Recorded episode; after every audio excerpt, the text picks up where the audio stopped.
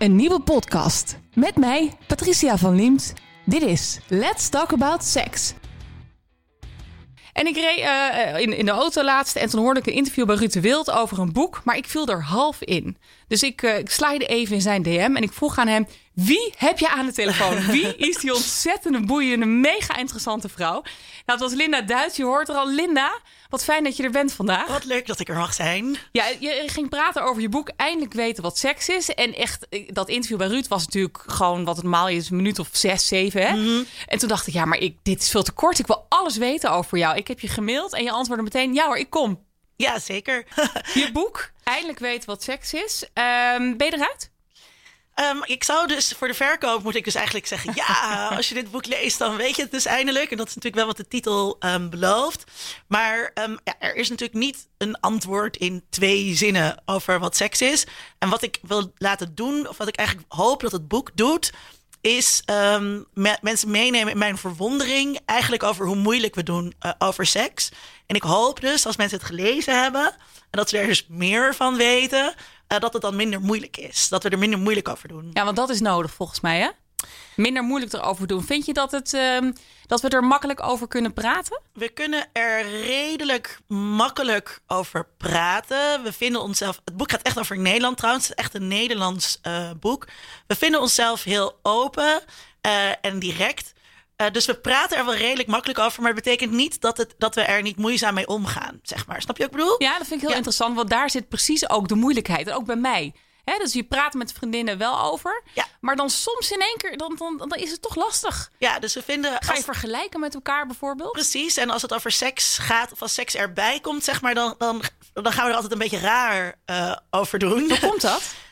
Um, ja, dat komt door een hele historische erfenis. Dus wat ik ook probeer te doen uh, in het boek, ik stel eigenlijk elke, bij elk hoofdstuk drie vragen. Wat is er aan de hand? Uh, dus hoe zit het? Ja, wat is de stand van zaken, zeg maar, over rond een onderwerp? Um, en dan vraag ik ook, hoe is dat zo gekomen? Dus dan duik ik een beetje in de geschiedenis, wat ik zelf altijd het allerleukst vind. Kan je een leuk voorbeeld geven nu? Um, nou, als leuk voorbeeld, bijvoorbeeld, um, uh, dus ik geef verschillende antwoorden op de vraag. En één antwoord is, seks is een identiteit. We hebben seksualiteit onderdeel gemaakt van onze identiteit. Um, en nou, hoe is dat zo gekomen? Dat is, dat is eigenlijk best wel raar. En wij vinden het heel doodnormaal om over jezelf te denken als heteroseksueel of homoseksueel. Of misschien nog een derde categorie, uh, bi- of panseksueel. Mhm. Mm -hmm. um, maar dat is, dat is historisch heel recent. Om op die manier over jezelf te kijken. Om, om op die manier over jezelf na te denken. En, um, en dat heeft een hele medisch-psychiatrische uh, geschiedenis. Uh, en dat laat ik zien. En ja, dat is. Dat is eigenlijk heel wonderlijk en gek. Dat wat dus eigenlijk uh, eerst gezien werd als een geestesziekte. Zowel ja. heteroseksualiteit trouwens als homoseksualiteit. Dus die woorden die waren, uh, uh, komen uit het medisch jargon. Wat dus eerst gezien werd als geestesziekte, we nu dus heel trots, zeg maar, als onderdeel van onze identiteit laten zien. Ja, ja en nou, daar gaan we, we gaan er nog wel dieper op in. Want het is nog steeds een beetje zo van, we le lezen nu de achterflap van je boek. Eigenlijk mm. weten wat seks is. Dus um, ik ga eerst nog even op muziek draaien. En daarna gaan we verder hier over dit onderwerp. Uh, Linda, je bent hier vanwege je nieuwe boek Eindelijk weten wat seks is. Uh, net gingen we al heel even van links naar rechts. Het, en dat is ook wat er in jouw boek gebeurt. Je hebt veel onderzoek gedaan. Um, mag ik je vragen het citaat van Gert Herkma, socioloog en oprichter homo-studies van de Universiteit van Amsterdam, even voor te lezen? Ik zou nu eigenlijk willen dat ik, Gert, dat ik Gerts accent een beetje oh, uh, na zou kunnen doen. Ja? ja die, die praat, praat, op een heel specifieke manier, maar dat kan ik niet. Oké, okay, nou doe het maar gewoon op Linda's. Ja. Seks is droom en daad. Eerst een kwestie van fantaseren en dan van praktiseren. Maar het onderscheid is marginaal. Je droomt wat je wilt en soms doet, maar vaak komt er niet van omdat bezwaren en schaamte in de weg staan. Wat je deed en elders ziet kan inspireren tot gedrag waar je geil van wordt, van droomt en dat je doet. Ook met zelfbevrediging en porno. Het is gender en seksueel divers, liefde en oorlog. Ja, mooie woorden. Ik, uh, ik, ik had wel meteen ook dat ik dacht, wow, wat zegt hij allemaal? Dan zeg jij in jouw boek, hier zit dus een spanning tussen het individu en de maatschappij, waardoor schaamte, maar ook inspiratie kan ontstaan. Kan je dat toelichten? Ja, ik zeg graag, um, je bent, in je slaapkamer ben je eigenlijk nooit uh, alleen. En zelfs als je denkt dat je met z'n tweeën bent of met z'n drieën, dan staat er eigenlijk een hele groep mensen bij door wie jij beïnvloed bent. Dus seks is niet alleen maar een kwestie van een soort natuurlijk verlangen, hè, een dierlijk, uh, dierlijke drijf om, uh, om, om, om de daad te verrichten. Mm-hmm. Maar we hebben er allerlei ideeën over meegekregen. En dus hoe jij je seksualiteit beleeft, is altijd ook het resultaat van die ideeën die je daarop meegekregen hebt. Bijvoorbeeld over um, wat je ouders uh, je mee hebben gegeven over masturberen. Hoe oké dat was of hoe je dat stiekem moest doen bijvoorbeeld. Maar ook als het gaat over... Um, uh, is wat ik hier, wat ik verlang, mag dat, mag dat eigenlijk? Uh, als voorbeeld bijvoorbeeld porno, um, waar Gert ook een beetje op hint. wij leven in een, in een maatschappij die best wel porno-negatief is. Dus het gaat voortdurend over de slechte effecten van porno. Het idee is toch ook een beetje dat solo-seks geen, geen seks is eigenlijk. Hè? Want als je aan iemand vraagt wanneer heb je voor het laatst seks gehad, dat, dan zegt niemand ja vanochtend toen ik porno keek. En dat, dat, oh, ja. dat rekenen we ook niet mee. Oh, ja, en we leren dus dat we dat ja, dat het porno kijken, dat je dat eigenlijk niet zou moeten doen. Dat het slecht is, dat die beelden die je daarin ziet slecht is. En dat zegt dus al iets over op het moment dat jij dus porno aan het kijken bent en je bent met je eigen fantasie bezig, dan ben je dus eigenlijk iets aan het doen wat inherent negatief is. En dat, en dat neem je allemaal mee. Die ideeën neem je allemaal mee um, in de slaapkamer. En dat kan dus uh, best wel in de weg gaan staan. Dat, dat staat heel vaak in de weg. Ik ervaar het zelf wel een beetje. Um, toevallig heb ik een boek gekregen van mijn vriendinnen nadat we heel veel avonden met elkaar gesproken hadden. En ik heb uh, inmiddels 15 jaar ben ik getrouwd. En uh, nou, het is allemaal prima. Maar goed, het, het, het spat er niet altijd meer zeg maar, vanaf zoals aan het begin. Um, maar ik merk ook dat ik denk van ik wil het wel, maar het is er niet. Dus mijn vriendinnen hadden mij het boek gegeven. Kun je verlangen naar iets wat je al hebt? Ken je die van Esther nee. Perel? Oh, Esther Perel is fantastisch. Ja, zij is ja. echt heel goed. En zij zei dus op een gegeven moment ook van... ja, maar je neemt dus mee je opvoeding. Dus bijvoorbeeld als je ouders vroeger nooit over seks hebben gesproken... dan was het altijd geheim en stiekem... of dus iets wat je niet mocht doen of ja. wat niet gangbaar was. Ja. En mijn ouders, ja, met alle respect... Um, die hebben dat niet gedaan. Ja. En, en seksuele op, uh, zeg maar, uh, voorlichting op school kan ik me ook niet meer herinneren. We hadden een kikker een keer met biologie. En daar hield het dan bij op. En verder was het zelf maar ontdekken. Maar het was altijd in de, in de stiekeme hoek. Ja, maar dus ik neem aan dat er meer mensen zijn opgevoed zoals ik. Maar die wel vrijer zijn met seks. Hoe kan het dan dat die dan toch een weg daarin hebben gevonden om wel dat te accepteren? Nou, opvoeding heeft er dus heel erg uh, mee te maken. Um, maar ook wat ik dus zelf merk, ik schrijf al een tijdje columns uh, over seks. En ik heb ook veel uh, les gegeven uh, bij gender- en seksualiteitsstudies. Mm -hmm. um, dus ik ben er al, al een hele tijd zelf mee bezig. En ik verzamel ook mensen om me heen die er ook mee bezig zijn op de een of andere manier. en, dan, en dan word je dus vanzelf vrijer. Want dan wordt het, ja, of vrijer. Um, uh, ja, voor mij is het gewoon werk. Ja. Weet je wel? Dus, je wordt ervoor betaald, maar dan je anders. Wordt, je wordt ervoor betaald en, je, en, en, dan, en dan wordt het dus een onderwerp net als alle andere uh, onderwerpen. Dus, um... dus eigenlijk ben ik goed bezig, want ik ben dus ook die podcast begonnen, nu dit radioprogramma, ja. Let's Talk About Sex.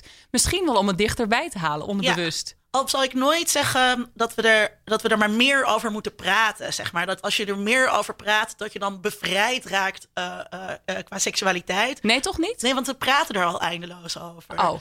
Dus um, het gaat ook over de manier waarop we er bijvoorbeeld over praten. Dus, Wat is dus, een goede manier? Um, uh, nou ik hou dus heel erg van, van dingen uitpluizen. Dus zeg maar ontrafelen hoe dingen in elkaar zitten. En wij, wij zitten in een mediawereld waarin we heel erg aangemoedigd worden om te biechten. Te biechten eigenlijk over alles, maar ook te biechten uh, over seks. Dus een mooi voorbeeld is die documentaire van Lise Kurpershoek, die we vorig jaar geloof ik hadden. en zij biecht dan op hè, hoe het met haar seksualiteit zit. En iedereen zegt, oh wat dapper en wat goed. Terwijl Um, dat doen we dus voortdurend. We worden de hele tijd aangemoedigd om over ons eigen seksleven te praten. Mm -hmm. uh, met het idee dat we dan vrijer worden. Terwijl wat ik met mijn boek meer wil doen, is uh, kijken naar die verschillende betekenissen van seks in verschillende uh, domeinen. Dus op een, beetje meta-niveau. of mm -hmm. dus meer gaan ontrafelen, uit gaan pluizen, ontleden, zou je kunnen zeggen. Um, om het minder, um, hoe zeg je dat? minder zwaar te maken. Terwijl. En dan kan je, zeg maar, dus... Jip en Janneke taal, als je nu aan het luisteren bent. Uh, hoe, wat is dan de eerste stap daartoe? Um, nou, is bijvoorbeeld eens gaan kijken hoe zit die voorlichting nou eigenlijk in elkaar op, op school? school ja. ja, wat, ja. Heb ik, wat heb ik daar nou eigenlijk um, geleerd? En hoe strijkt dat met uh, andere boodschappen over seks die ik op school heb meegekregen? Um, uh, dus één hoofdstuk gaat voor een groot deel over voorlichting. En ja, Nederlandse voorlichting zit echt heel goed in elkaar. Weet je, het is echt wetenschappelijk hartstikke keurig. Keur, ja, maar keurig is keurig ook goed? Nou ja, zeker. Want het is dus allemaal heel open. En er is heel veel aandacht voor seksuele diversiteit. Als jouw school die lespakketten gebruikt die daarvoor aanbevolen worden. Dat gebeurt ook niet altijd. Maar daarin krijg je bepaalde ideeën over seks. Maar dat is in een les. En vervolgens, weet je, is het weer pauze. Heb je weer aardrijkskunde? Eh, ja, maar, eh, dan hang je weer met je klasgenoten over elkaar heen. Dan wordt er weer iemand in, in de gang uitgescholden voor homo. En dus er zijn allerlei tegenstrijdige boodschappen die je op zo'n school meekrijgt over seks. Vandaag de dag nog steeds Vandaag dus. de dag nog steeds. En dan moet je zelf maar je weg eh, in weten te vinden. Mhm. Ehm, dus in, praat, in plaats van dat we nu allemaal in de media gaan opbiechten wat voor porno eh, we kijken, zou ik eerst zou, zou ik het ook graag willen hebben over: oké, hoe hebben we dan die schoollessen beleefd, zeg maar. Dus een stapje terug doen. Dus niet alleen maar welke porno kijken we, maar eigenlijk ook waarom hebben we zo'n porno-negatief beeld? Komt dat misschien voort uit dingen die we op school hebben geleerd over ja. porno? Ja, ja. Oh, interessant, Linda. ik wist dat ik een hele boeiende eerste gast had. We gaan zo meteen verder praten over dit onderwerp. Mocht je net inschakelen, wees welkom. We zitten midden in de eerste Let's Talk About Sex met Linda Duits. Ze schreef het boek Eindelijk weten wat seks is. En ehm, Linda, we hadden het net al even over eh, porno, pornografie en eh, hoe we erover denken. Even wat voorleggen aan je. Ik heb een vriendin en ehm, zij vertelde mij dat haar vriend is nu bestempeld. Staat op de lijst van pornoverslaving. Oh. Eh, hoe sta jij daar tegenover? Is dat, is dat goed of is dat slecht? Moeten we daar goed of slecht aan koppelen? Ik, pornoverslaving is een heel interessant eh, fenomeen. Sowieso als het gaat over verslaving aan media, dat is iets wat we heel makkelijk zeggen. Hè? Van oh, ik ben verslaafd aan het spelletje of zo. Terwijl ehm, binnen, de, de, binnen de wetenschap, binnen het onderzoek, ehm, lukt het eigenlijk niet, lukt het onderzoekers niet om dat soort verslaving erkend te krijgen in het officiële boek van eh, de, de psychiatrische stoornissen, de DSM.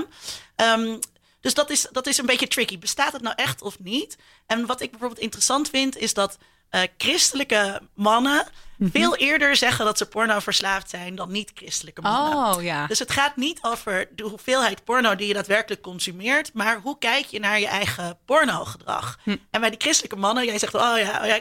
Wat er natuurlijk gebeurt is op Zij het moment... schuldig natuurlijk. Precies, Ja. ja. En het is veel makkelijker om eh, te zeggen: ja, het is iets van buiten mij. Hè? Het is een verslaving. Ik kan er eigenlijk niks aan doen. Dan te gaan kijken naar: oké, wat, wat zegt dit nou over mijn verhouding met porno?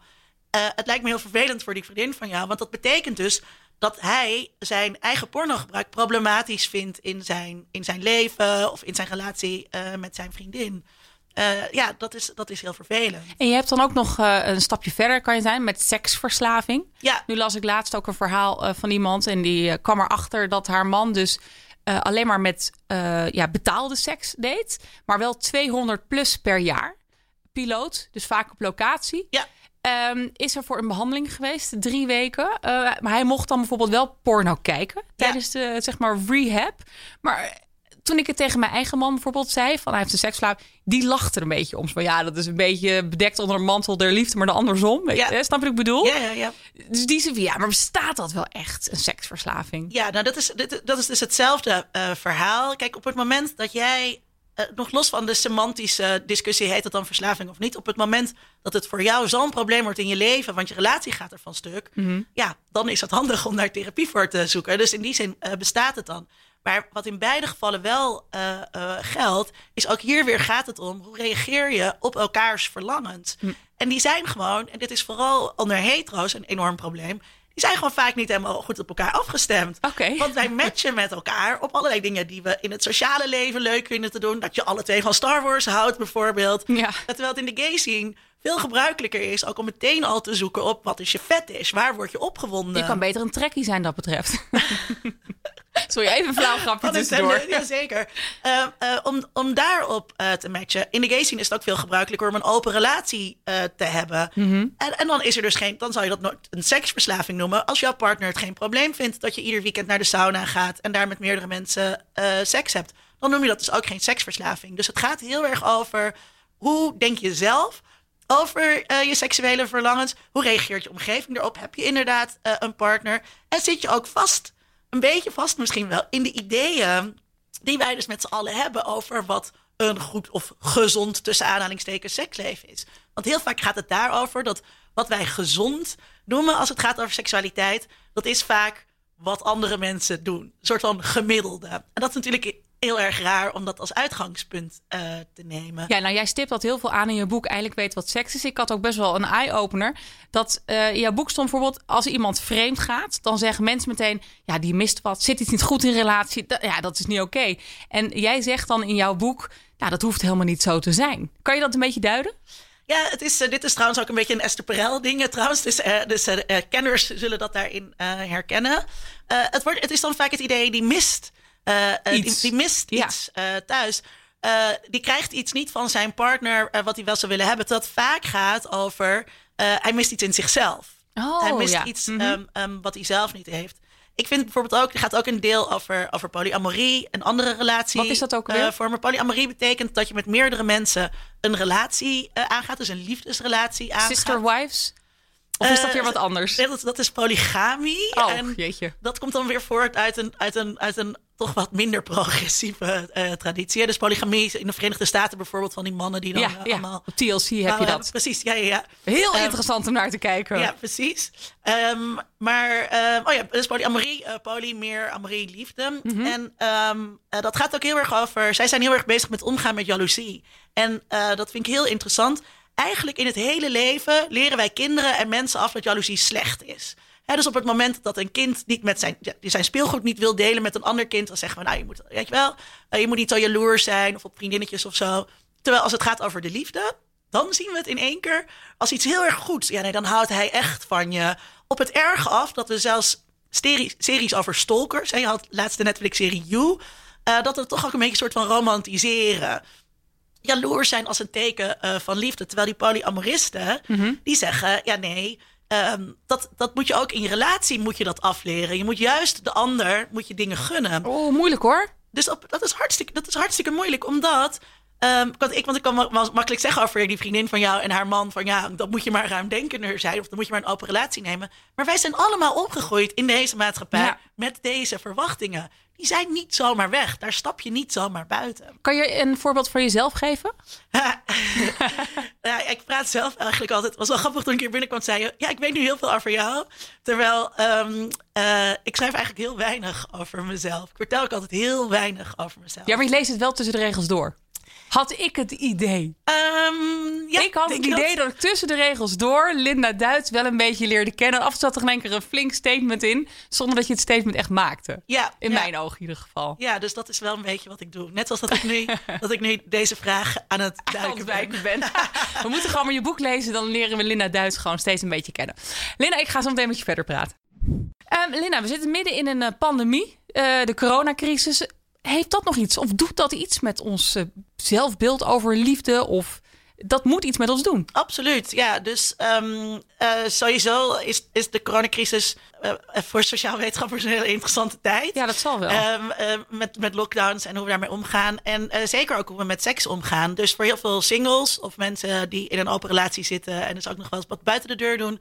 Um, ja, mogen, mogen, mochten in één keer allerlei dingen niet meer. Dat was natuurlijk heel heftig uh, tijdens de eerste lockdown. Toen het advies van het RIVM ook heel duidelijk was: je mag alleen maar seks hebben met de partner waarmee je een huishouden deelt. Ja, wat, hoe stond jij daarin? Uh, nou, Toen zal ik toch hoorde. iets over mezelf vertellen? Ja. Uh, want ik ben single. En aan het begin dacht ik ook: oké. Okay, uh, weet je wel, nu, er was ook een campagne, nu even niet. Hè? We, we schaffen das, weet je wel. We onthouden ons even van seks, zodat omaatjes blijven leven. Ja. Uh, maar dat is natuurlijk iets wat je een paar weken uh, kunt doen. Maar dat is geen positie die, langer, die houdbaar is op de, op de lange termijn. Ik heb toen een opiniestuk geschreven voor het Parool... Um, waarin ik eigenlijk pleitte voor... please RIVM, geef ons regels... of, of, of zeg maar praktische handvaten... hoe we toch binnen ja, het idee dat mensen behoefte hebben aan seks en intimiteit. Hoe mensen dan toch op een veilige manier uh, seks kunnen hebben. En dat werkte heel goed, want na een week werd het advies bijgesteld. Dat was echt naar aanleiding van jouw column? Nee, dat, was, dat zou ik graag denken, maar dat was oh. natuurlijk niet zo. Dus er was ook een lobby achter de schermen van Sauer AIDS Nederland... die daarvoor voor gezorgd uh, hebben. Maar het was toch even leuk, zeg maar, mm -hmm. dat dat zo gebeurde. Um, toen kwam het advies van het RIVM. Hey, je mag een seksbuddy hebben. Wat wel interessant was, dat werd een paar dagen later ingetrokken... of het werd wat afgezwakt in de terminologie... En dan zie je ook weer, het, dat, dat is namelijk de hele wereld over gegaan. Hè, in Nederland, sex buddies, bla bla bla bla. Dan zijn we dus een heel progressief land. Ja. Terwijl het is eigenlijk meteen is ingetrokken. Ja, dat stond dan niet in The Guardian. En dan zie je dus ook weer die typische Nederlandse houding. Aan de ene kant willen we dus heel progressief zijn, maar aan de andere kant vinden we het toch een beetje moeilijk. Um, het is dus voor mensen lastig. En dat gaat niet alleen maar over seks, maar dat gaat ook over intimiteit. Ehm, ik sprak laatst weer iemand die dus echt niemand uh, aanraakt. Toen hij weer naar de kapper kon, toen uh, was hij echt bang dat hij een soort emotionele uitbraak zou krijgen, Oh. omdat hij weer aangeraakt Oh. eh, werd. Ja. Ehm, en die heeft het daar ontzettend eh, moeilijk mee. Kijk, en het is natuurlijk niet zo. Toen ik dat stuk schreef over die corona-sex-buddies, toen kreeg ik ook reacties van mensen van ja, hallo, eh, jij hebt ook makkelijk praten. Niet iedereen kan zomaar eh, aan een seksbuddy komen. Dat is natuurlijk ook wel weer waar. Ehm, dus niet iedereen heeft zomaar toegang tot casual seks. Eh, dat heeft met heel veel dingen te maken. Ook, eh, je moet er ook maar net zin in hebben om, om te gaan swipen op zo'n eh, op zo'n dating-app. Hoe je eruit ziet speelt natuurlijk ook eh, een rol. Maar voor iedereen, voor iedereen is het zo ehm, dat mensen behoefte hebben aan aanraking. Die kan ook niet seksueel zijn, maar iedereen heeft dat. En het betekent ook nu tijdens corona dat dat niet gaat. Dat, ehm, dat, een, dat heeft een effect. En we weten gewoon nog niet wat dat is, want we hebben nooit eerder zo'n situatie meegemaakt. Dus op het moment dat jij een beetje down voelt, een beetje depri, sowieso is corona wat, wat dat betreft vermoeiend. Maar het kan dus ook zijn dat je dat mist. Want we weten wel uit onderzoek, wat we al eerder hebben gedaan, dat aangeraakt worden heel goed helpt tegen stress, tegen allerlei ziekten. Tegen alles volgens mij. Ja, sowieso ook klaarkomen is echt overal goed voor. Dat is zo goed voor je gezondheid. Ja, Ehm, Daar gaan we het zo meteen nog even over ja. hebben. Ehm, dus dat zijn, dat zijn dingen die heel belangrijk zijn en die nu wegvallen. En wat ik ook vind, waar de overheid ook heel weinig aandacht nog steeds eh, voor heeft. Voor de status eh, van singles die dus heel lang alleen steeds maar in een huis zitten en al die dingen missen. Ehm, ja, het is afwachten wat voor gevolgen dat heeft op de lange termijn. Maar het kan nooit goed zijn voor de volksgezondheid. Maar hoe ben jij er persoonlijk mee omgegaan dan? Eh, nou, ik had dus dat, st- dat stuk geschreven en, eh, en ik heb toen ook wel een, eh, een corona-sex buddy gezocht. Ja. Maar en dan via Tinder? En nou, ehm, kijk, het advies was ook, hè, eh, ehm, zoek iemand die je vertrouwt. En, want het is wel belangrijk dat je afspraken maakt binnen dat kader van het veilig doen. ehm, over hoeveel mensen je precies aanraakt en zo. En eh, dus misschien is het dan niet heel handig om een nieuw iemand te vinden omdat je die misschien, ja, die ken je nog niet. Dus Nee. je weet niet eh, wat daar allemaal mee is. Eh, dus ik had geput uit. Dus eh, iedereen uit- zat weer bij zijn ex. ik, had, ik had geput uit mijn, eh, uit mijn geschiedenis. Ja. Oh ja, echt? ja. Nou ja, waarom niet? Ik bedoel, ja, ik ben getrouwd, dus ik weet het niet. Als dat kan ook onzin zijn wat ik nu zeg. Maar ehm, Ik hoorde ook een leuk verhaal van, van iemand die dus huisgenoten heeft, waar die eigenlijk nooit eerder seksueel interesse in had, Oh, maar ja. toen toch tijdens corona, toen ze allemaal bij elkaar zaten, eh, eh, dat is heeft geprobeerd.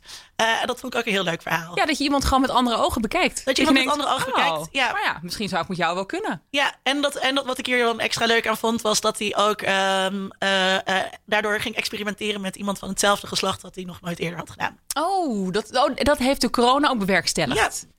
Dus- Dus, verruim je blik. Oh, verruim je blik. Nou, dat zijn altijd mooie woorden hier bij Let's Talk About Sex.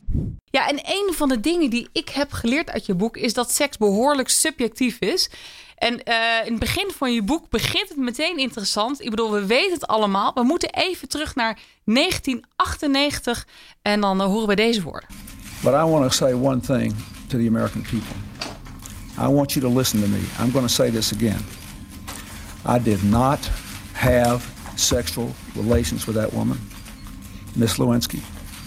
I never told anybody to lie, not a single time, never. These allegations are false, and I need to go back to work for the American people. Thank you. Ja, ik, ik, ik, ik hoor dit en ik kreeg eigenlijk gewoon weer kippenvel. Eh, jij noemt dat heel mooi morele acrobatiek. Ja, ja of eh, behendig betsen. Eh, behendig, sorry, behendig batsen. Batsen, ja, ja. Behendig batsen noem ik het ook wel eens. Ehm, mensen hebben verschillende definities van wat telt als seks. En dat, Ja. dat kan je met onderzoek vrij makkelijk doen. En je doet een lijstje handelingen en dan vraag je, tel je dit als seks? Ehm, en dat gebeurt ook veel, dat wordt ook redelijk veel onderzocht. Ehm, een van de grappige dingen uit dat onderzoek, uit zulk onderzoek, vind ik dus, als je aan mensen vraagt, als jouw partner vreemd gaat, telt dit dan als seks? Nou ja, dan telt orale seks bijvoorbeeld Wel als seks. wel als seks. Als je zelf vreemd gaat, zoals Bill Clinton, telt, het, telt het dan als seks, die orale seks? En dan zeggen mensen, nee hoor, nee, Nee, dat is nee. heel erg anders. Ja. Ehm, het, het gebeurt ook met ehm, vrouwen doen het veel eh, om eh, het aantal sekspartners laag te houden. Op het moment dat je vingeren en orale seks niet meetelt, ja, dan heb je misschien, Oh. heb je misschien maar met zes mensen seks gehad. In plaats van 20. In plaats van met 20. Ja. eh, hetzelfde geldt ook ehm, eh, voor de eerste keer. De eerste keer zien we al, bijna, eigenlijk bijna altijd als penis- en vagina-seks of een andere vorm van penetratie-seks. Wat natuurlijk heel raar is, want dat zou betekenen dat heel veel lesbo's nooit nooit- seks hebben nooit gehad. seks hebben. Nee. Ehm, maar ook dat, schui- dat, ja, dat, dat, dat schuiven we ook uit. Ehm, zodat je er ja, eh, zedelijker eigenlijk uitkomt ehm, eh, dan dat je daadwerkelijk bent. Ja, want ik las dus ook in jouw boek dat er dan eh, in die periode, hè, ten tijde van Bill Clinton, dit hele onderzoek 1998, werd er in één keer een onderzoek op tafel, zeg maar uit de stof eh, gehaald, Ja. waarin dus eh, 600 studenten meededen en waaruit bleek dat het merendeel inderdaad dus orale seks geen seks vond. En dat was natuurlijk in favor voor de voormalige president van Amerika. Ehm, heb jij de boek gelezen De meeste mensen deugen? Eh, grappig, ik was net op de weg hier naartoe een podcast aan het luisteren waar het exact daarover ging. Oh. Eh, ik heb het ooit cadeau gekregen van iemand, eh, maar ik vind Rutger Bregman helemaal niet leuk. Dat heb ik het aan mijn studenten gegeven. Oh, je vindt hem niet leuk? Oké, ken je hem persoonlijk of ben je Nee, gewoon niet nee, eens met nee, zijn... Ja, het, is, het, is, nou ja, het is een bepaalde manier van schrijven en een bepaalde manier. Maar goed, ik ken het boek. Ah, Oké, Ja. nou wat ik deed me er een beetje aan denken. Hè? Ik heb het boek wel gelezen. En dat er dus onderzoeken dus zo worden gepresenteerd. Wat dan in favor is van iemand. In dit geval was het dan hè, voor Bill, Bill Clinton. En wat ik ook interessant vond was in jouw boek dat we eh, dat ze inderdaad zeiden van nou, tepelstimulatie bijvoorbeeld. Is dat dan seks? En dat 80% zijn nee. En dat je dan zei, maar als je partner het dan doet bij de buurvrouw, dan was nee. Dan was het ja. Ja, wat ook wel grappig is. ehm, dus bijna echt vrijwel iedereen vindt natuurlijk eh, penis en vagina seks. eh, seks. Seks. Behalve, dus een, er is een kleine groep homo-mannen Mhm. die dat dus niet als seks aanduidt. En eh, dat onderzoek zegt verder niet waarom. Maar ik bedacht me dus, ja, ik kan me goed voorstellen dat als je dus in je jeugd wel eens geëxperimenteerd hebt met een vrouw, als je man bent, Ja. eh, en later dus heel overtuigd homo bent, dat je zegt, ja, dat telde eigenlijk niet mee. Ja, ja, Weet ja, je wel? ja, ja. dat, was, dat, was, dat was iets wat ik vroeger eh, deed. Ja, dat heet dan toch ook een eh, gold star? Ja, een, Toch? gold, een goldstar homo is iemand die, die nooit seks heeft gehad met, Met een vrouw. met een vrouw. Eh, dus dan, ja, dus dan, dan ja. Sta je dan hoger in de in, in ranking? Dan sta je hoger in ranking. Er is trouwens ook nog een platinum eh, eh, ster die je Oh. kunt verdienen. En Ja? dat betekent als je met een keizersnee ter wereld bent gekomen. Nou ja, is dat dus- echt zo? Ja, dan ben je nooit in aanraking geweest met een vagina. Jeetje joh, wauw. Nou, die, nou, ik heb toch nog wat geleerd. Nou, dat had ik heb heel veel geleerd, maar dit wist ik echt niet. Ja. Wauw, oké. Linda, ehm, we zijn het, bijna aan het einde gekomen van deze eerste uitzending. Ik, ik heb eigenlijk nog heel veel beetje te bespreken. En ik ga gewoon een onwijs bold question aan je stellen. Maar zou je de volgende keer nog een keer weer langskomen? Ik kom nog een keertje langs. Ik ben nog lang niet klaar. Nee, we zijn nog lang niet uitgesproken. Oké, dankjewel. Dan zie ik je in ieder geval volgende keer.